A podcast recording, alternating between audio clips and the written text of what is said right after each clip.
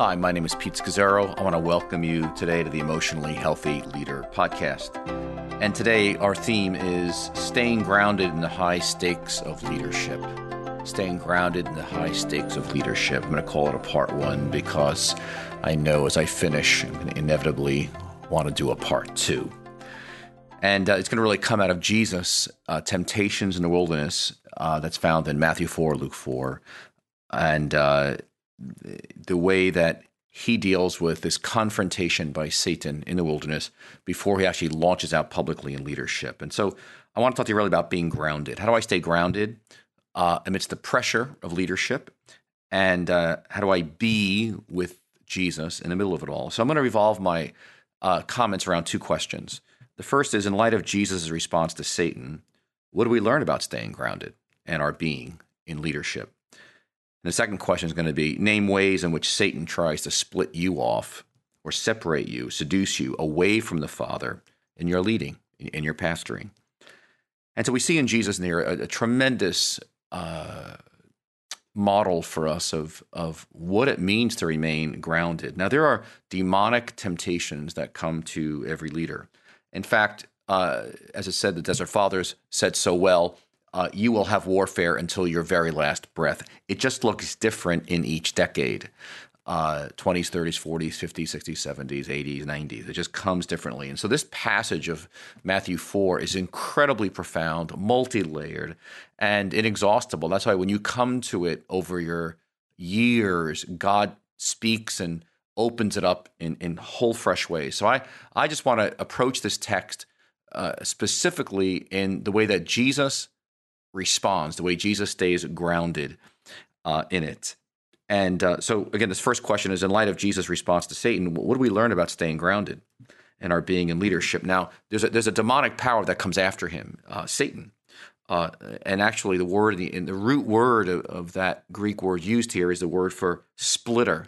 Uh, the evil one is a splitter, wants to split you from God, uh, split you in your relationships.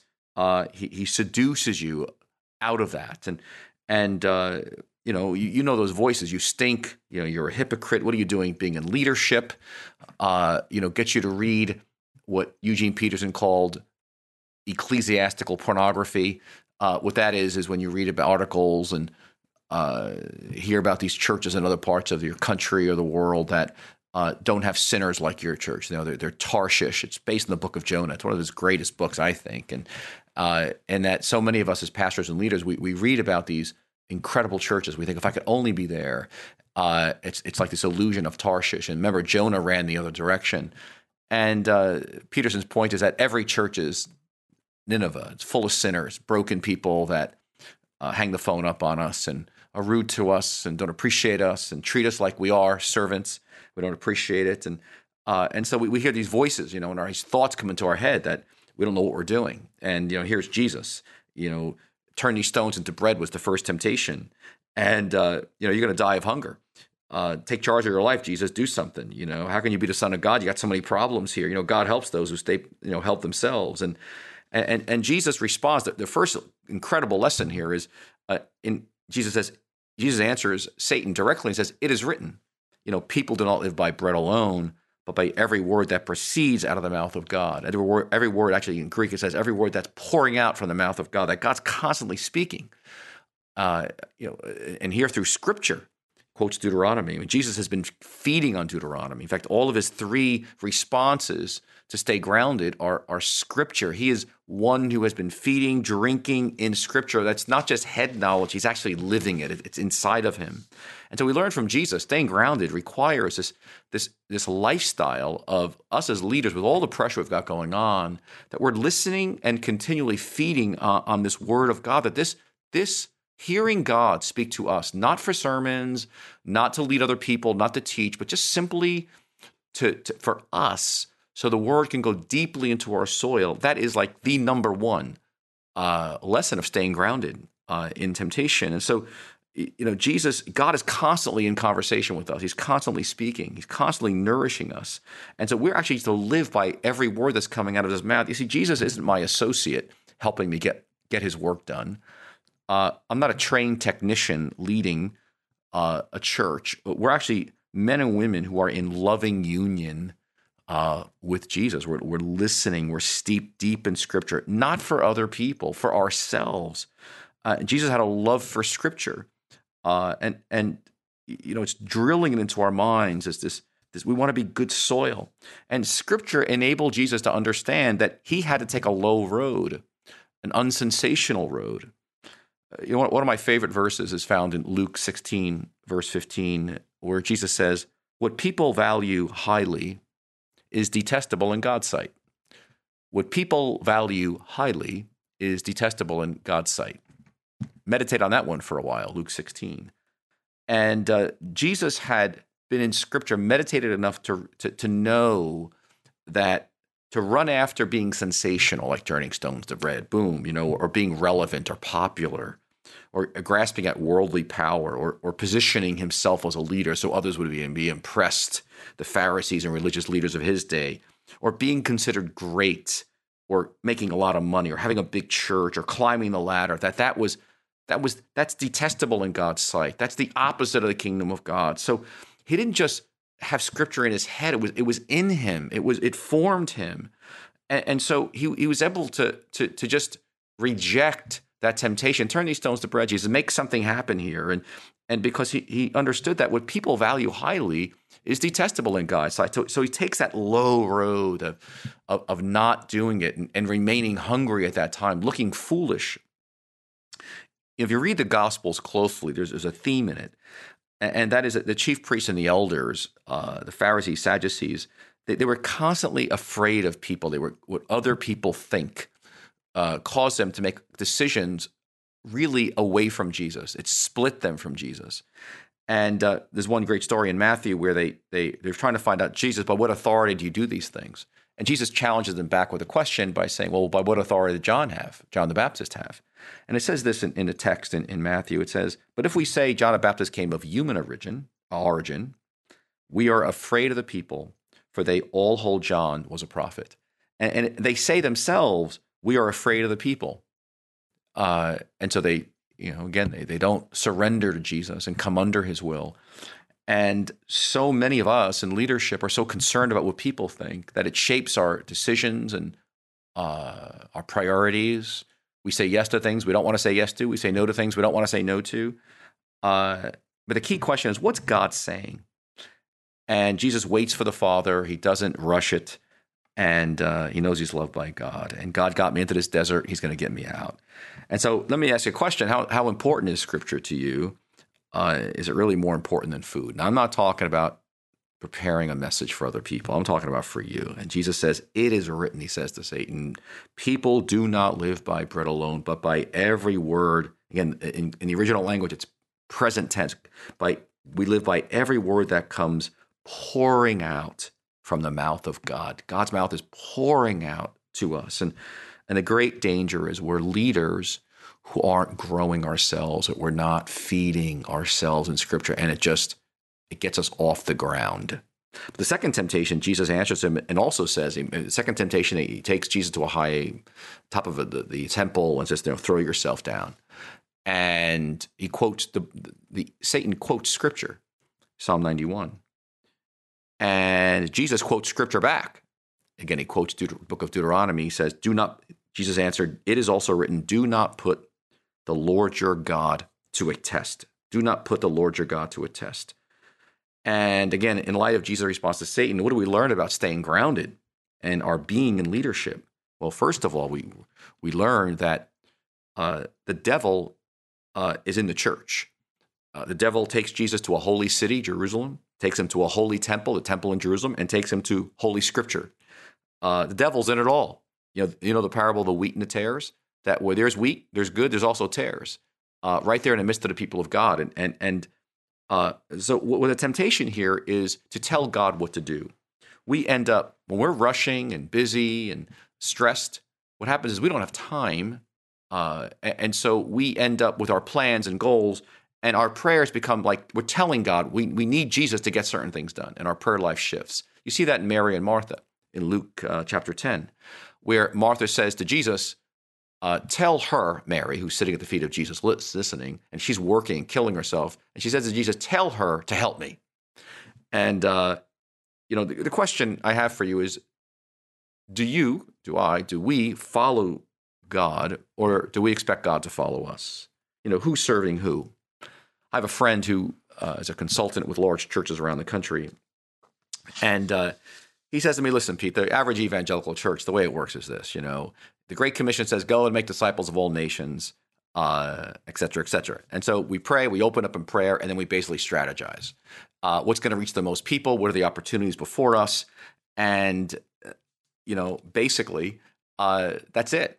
Uh, we know it's God's will to reach the world, and so we're just going to do everything we can with the talents we've got and the money. We're going to reach the world. Uh, that is not discernment. Uh, that is just rushing ahead. That was not Jesus' approach. Uh, do not put the Lord your God to a test. What happens is, is, you know, Satan quotes Psalm 91 where it says, Jesus jumped down from the temple and the, the God will catch you. It says that in Psalm, Psalm 91. Uh, you know, if we were giving counsel to Jesus, we probably would say something like, Hey, Jesus, everyone will believe you if the Father catches you. You know, the scripture does say that. Do you understand? And, and it's true. They would have believed in him right there. But it wasn't God's timing. It wasn't God's plan. It was a misuse of scripture. And the point is, sometimes people giving you advice who love you to death are actually not speaking God to you. Uh, and you say, well, that it is in the scriptures. I know, but you got to read all of scripture. And the question is, what's God saying to you right now? And the point is, your growth of your leadership and impact and influence actually may be a failure. Doesn't mean that you're right in the center of God's will. Satan was offering Jesus instant success, instant impact and growth. So the question we have to always ask ourselves is Is this opportunity before me from God or, or not? Is this now? Is this for me? Or is someone else supposed to do this? You know, is someone else supposed to have this, you know, large leadership center, a growing ministry over here, or launch this around the world? You know, what's right now for me? And uh, I, I, crossed that line. I, in the early days, I didn't discern this and found myself not grounded and in big trouble. And you know, last couple of weeks, I, I I did a um, a couple podcasts on uh, when it's time to say no to leadership, and I sent I said told you a story about Theodore of Pherme, and where he was invited to be a a, a leader, a deacon, you know, in public in the in the town of Scetis in Egypt, and he said, "Let me ask God if I ought to be a deacon." And uh, then God showed him a fire, a pillar of fire from heaven to earth, and the Lord said, "When you can become fire, uh, then go and do it." And he decided against it at that time. And the point is, you, you come to God and you ask Him timing. You ask Him, "Am I the person?" etc. And Satan's just quoting a scripture and saying, "Jesus, go do it." You know, God's going to show up, and He leads him to the highest point. The high point may also be our lowest point uh, if we're outside of God's will. The devil leads Jesus higher and higher. Uh, the Holy Spirit leads Jesus down into desert temptation and a cross and uh, and so for me, the turning point in, in staying grounded, uh, in one of the turning points, there was many, was clearly this monastic uh, immersion I had. Um, how many years ago now? Fifteen plus years ago into monasticism, into silence and solitude and rhythms. Uh, which I, I, saw folks who were dedicated to a life of prayer for decades uh, and that was God's calling for their life. You know, doing some spiritual direction, but but right in the center of God's will, content uh, and highly effective. And it was in that place I realized, oh my gosh, like I'm in this uh, evangelical Protestant uh, subculture that is go go, faster faster, larger larger, do do, and uh, it's never enough. And so the question, you know, I'm much more open now, and it really helped me make the final shift of the most important thing for measuring success is what's God saying, and uh, what's God inviting me to do, what's God inviting you to do. Uh, and again, if you're a, you have small children, for example, or a season of life you're in, and uh, uh maybe you're pastoring a local church, that, that, that's a tremendous you know limit uh, for you uh, for discernment. But anyway, let me move on here to the third temptation uh, which again, you know, how did Jesus stay grounded? You know, what do we learn from him in his response to Satan? Well, Jesus, Satan, he, you know, he says now in the third temptation, he says, "Get away from me, Satan, for it is written, worship the Lord your God and serve Him only." I mean, that's quite a response. Away from me, Satan. Uh, it is written, worship the Lord your God and serve Him only. See, the temptation here is, is, is probably the most powerful one and the most subtle of all three temptations because uh, the temptation here is to make our work God. Uh, we easily get that mixed up. It, it's very difficult for a leader uh, to distinguish between my work for God and God. It's very difficult in leadership to distinguish my work for God and God. And when they become conflated into one, it is a, a mess. Now, one of the ways you know the moment we do ap- almost anything to keep our work from failing, that's when you know you've made your work God. And perhaps without realizing it, we've worshiped Satan. I mean, Satan offers Jesus, just bow to me for just a moment, and I'll give you all the kingdoms of the world. I mean, this is the very thing that Jesus wants the salvation of the world uh, to help other people. I mean, you're in this leadership for Jesus because you love people. You love Jesus. You want to help people. And, and so Satan takes Jesus up and says, You can do all that right now. He, and he shows him all the glory of Rome and Egypt and Jerusalem and all the confidence in the world. He says, All right now and no limit. Like right now. Don't worry about waiting and suffering and all that. And, and uh, I mean, and he just asks for a momentary bow uh, you know, just compromise your integrity for just a moment, you know, and bow to my feet. And then you can get up and ask forgiveness. You know, it's like paying money to get in the New York Times bestseller list. Ah, just so what? Pay the money, hire a public relations firm, and you can be on that list instantly, you know, or cheat on that history exam, a church history exam, or lie or exaggerate, you know. So even love for people doesn't justify anything. Uh, I'm sorry, even love for people doesn't justify everything or anything. You know, when's the last time you actually said, "Get behind me, Satan"? Uh, to an open door that was before you. I mean that that's that that's intense. And so this issue of distinguishing God, my relationship with God, and my work for God, and, and not letting my role as a leader get enmeshed with God and my relationship with God. They're, they're, two separate things. And so I have a friend who's a pastor, and every year he, he resigns to his board. Uh, he resigns his, his role because it, it's a way of just keeping separate. I'm a lead pastor right now, but this is not my life. My life is Jesus. And he asked for a grade from the elder board uh, about his performance. And uh, again, our identity as a son of God, and remember, the Father had said to Jesus, You are my beloved Son, with you I'm well pleased. And our role or what we're doing ends up getting wed together. And before we know it, we find ourselves in trouble. And that's what you know, this was the, this was again, I believe, the most powerful temptation for uh, Jesus at that in the wilderness, and I believe it's one of the, most powerful ones as well. Again, these temptations come to us in so many different ways at different seasons of our lives. Uh, and as Jesus, you know, he's so grounded, he's so being, he doesn't do anything speedy, hurried, spectacular. And he learned obedience from what he suffered. Suffered. He stays with the Father. And there, and I love in verse 11, it says, angels come and uh, attend to him, they take care of him, it says. If, if you'll stay with Jesus uh, in the low road, even when things are really bad, uh, I promise you this uh, there will be peace. I know it. I've done it uh, the wrong way uh, and stayed. I got off the ground. Again, the word humility is to be grounded uh, I didn't let myself get lifted up by the evil one. I know that what it means to just be flooded with the joy of peace, almost like angels attending to me. And I also know what it is to be crossing that line and end up in chaos and wondering what happened.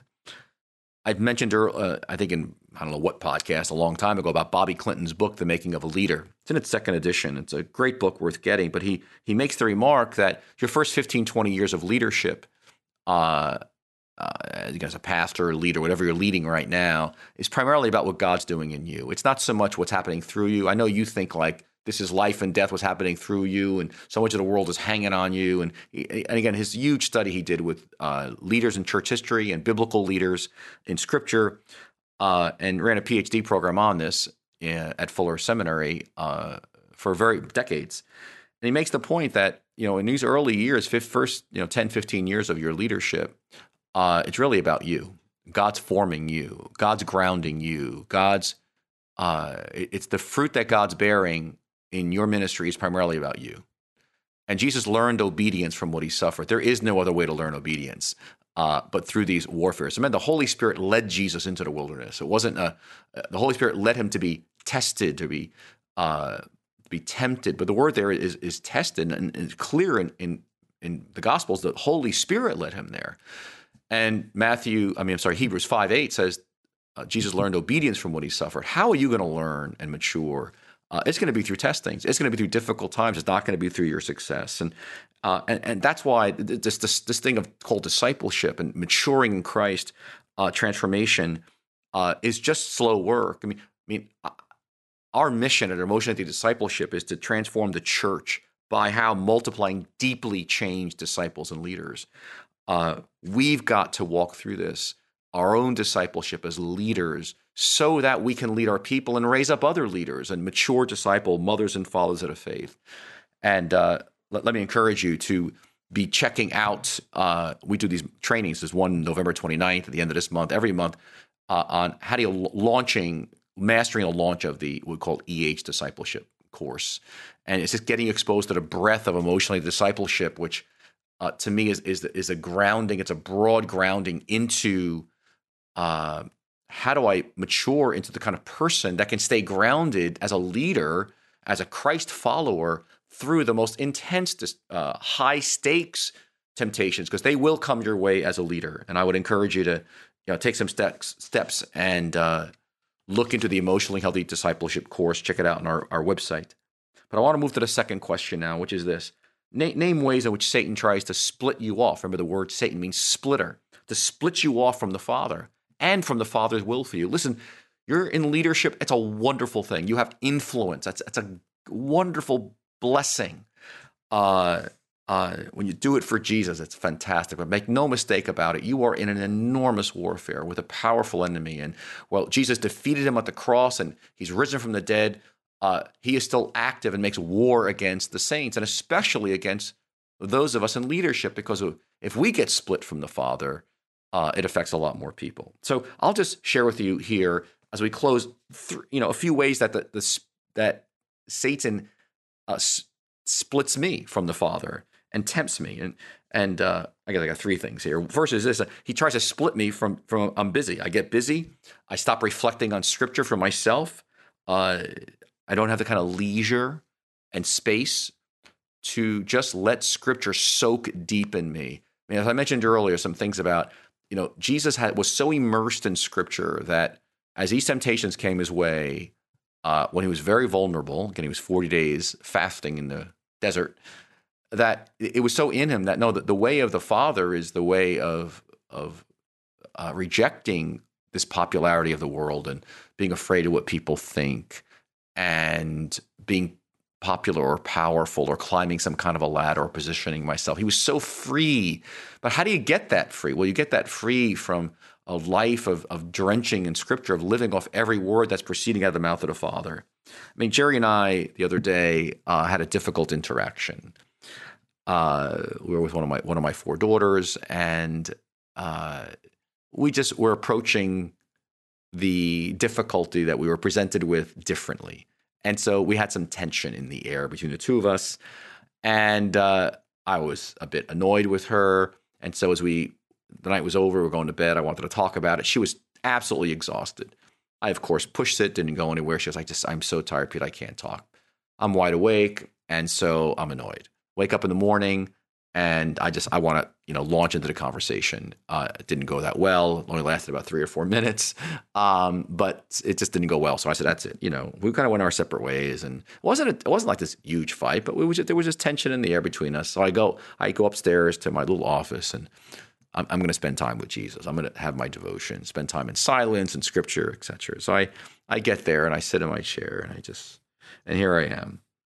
You know, I'm looking at the Bible, and I'm like this is a joke, Pete. Uh, and so I, I, you know, I need to ponder what happened. Now, just the fact that I ponder it, uh, I'm already in big trouble because it becomes very clear to me within a few minutes that this issue was I was immature and I needed to go downstairs and you know do not have my devotions right now in scripture, but actually live the Bible and go and talk to her about what happened and apologize. Uh, for you know pushing it and being annoyed, etc. Uh, and but I was like, a part of me was like, you know what? Why doesn't she come up and apologize to me? uh, and uh, blah blah blah. And of course, you know, it was it was foolish. And I went down. I'd say it was resolved in about mm, 10 seconds. Uh, it was that quick, you know. Gave her a hug, said I'm sorry. Uh, you know, it was just inappropriate, and I should have just respected the fact that you were tired. Uh, but again, when I'm too busy and noisy, I would have just. It's so funny, right? Have devotions, but ignore God. Easy to do. But that's one. Second thing, way Satan splits me is is I'm rushing. And the bigger decisions that we have before us, the more time we need for discernment it's a more sophisticated process, you know. And you know, we hear sermons about you know how do you know the will of God, and we get some principles, and we maybe talk about consolations and desolations. But really, large decisions are are, are complex, and and it, it, just takes time. But when I'm rushing, I I bypass something all the time and end up in trouble. I'd say 99% of the time, if I rush decisions, uh, I create some bit of a mess, and then I've got to unravel, and I don't get counsel or when I do, you know, you get counsel from somebody, which is all good, but then you got to take time to filter it of, well, is this true for my situation and for me and my context and my soil? And because you're still a unique person and you get your own calling from God and your context is different. And I have a little principle quick generally equals chaos. Uh, versus Proverbs 14:8, the wisdom of the prudent is to give thought to their ways. And I know for me, uh, over the years, it takes me a while to get clear on the big ones in terms of discernment and uh, it's just tempting to just rush, and it's always been bad for me. And I offer it to you. But a third way that Satan splits me, and a final one I'll share with you, is is, is on the other hand, I I don't change. I stay stuck. Sometimes I'm too slow, and you know, hold on too long. I, I don't like change. I mean, you know, I. Uh, and so even right now, our ministry of emotionally healthy discipleship uh, even getting into this podcast about a year and just only three months I mean, I never anticipated this thing was going to become what it became in terms of size and large and and even the whole ministry just around the world and and I'm like, what's going on here, you know? And and then embracing my limits. Um, I, I stay stuck. I mean, I, I, went to a church. I went to a fantastic um, uh, conference with church history scholars on African and actually uh, the early church fathers. These were these were uh, scholars from Rome, Ethiopia. Uh, they came from China. Uh, at all the probably a lot of major seminaries around the you know country and world, and just top of the line. And we especially about the early centuries of the church. Uh, I went to learn. There's only 40, 50 people. A friend had invited me as a guest. It was held here in New York City, and I was learning about the contribution of African Christianity in particular. Uh, from them, and I just I just loved it. And I spent all day. It was my Sabbath. It was just an incredible day. Then I did my Sunday and Monday and I was exhausted by Monday. And what happened was I, I kind of shifted my rhythm of of um, uh, usually on Sabbath I'm doing some restful, you know, but it was pretty. I was from like nine to five thirty, then traveling and all that. And while it was a fantastic Sabbath, my body was tired from it because I was, you know, going on Thursday, Friday, etc. And so it, it, and so, but I didn't compensate for the physical tiredness. And I'm not the same age I was. I'm now actually 62, and so I hit my limits of like, wow, I, I can't do everything like I used to do. I can't work the same speed I used to do. That my uh, different energy levels and just embracing my limits limits and so I stay stuck and don't make adjustments. I just keep going the way I'm going. And that's been a tendency of my life too. Is I don't like change, and so one of the ways Satan splits me is I don't change. I I don't want to respond. to He's speaking about it's time to shift the way you do life and re, uh, embrace your limits in a different way. Where there was energy for certain things before, that's over. I got you in a new season. I'm taking you to new places. I love leadership when I do it Jesus' way, uh, and I worship Him alone. I love that verse. Worship Him alone. Uh, angels do come and flood me with peace. Uh, listen, God is in your tests. God's in mine as well, and we learn wisdom as we walk through life with Him. The Holy Spirit leads us to a place, yes, where we're going to be tested, but He strengthens us and builds us by testing. We learn obedience and depth from what we suffered, like Jesus. Listen, it's impossible to be a leader for Jesus, but there's two truths I'll leave you with here as we close.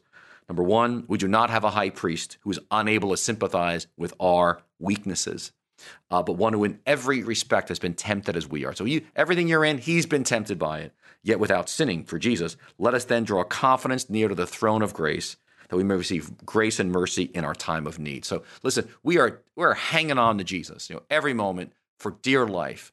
Uh, to stay grounded in our leadership. And then a, a verse I love is Matthew 19, 16. With human beings, this is impossible, but with God, absolutely everything is possible. With human beings, it's impossible to be a leader for Jesus. I mean, how are you going to resist this kind of temptation and hold on to your integrity? Um, only if Jesus, with his power. So it's impossible for you, but with him, all things are possible. Absolutely everything. It is possible to flourish and thrive with him. So God bless everybody. Let me invite you to visit us at emotionallyhealthy.org as we join us in transforming the church uh, to multiply disciples and leaders uh, able to do the same for other people for the glory of Christ. God bless everybody. Look forward to meeting you next week.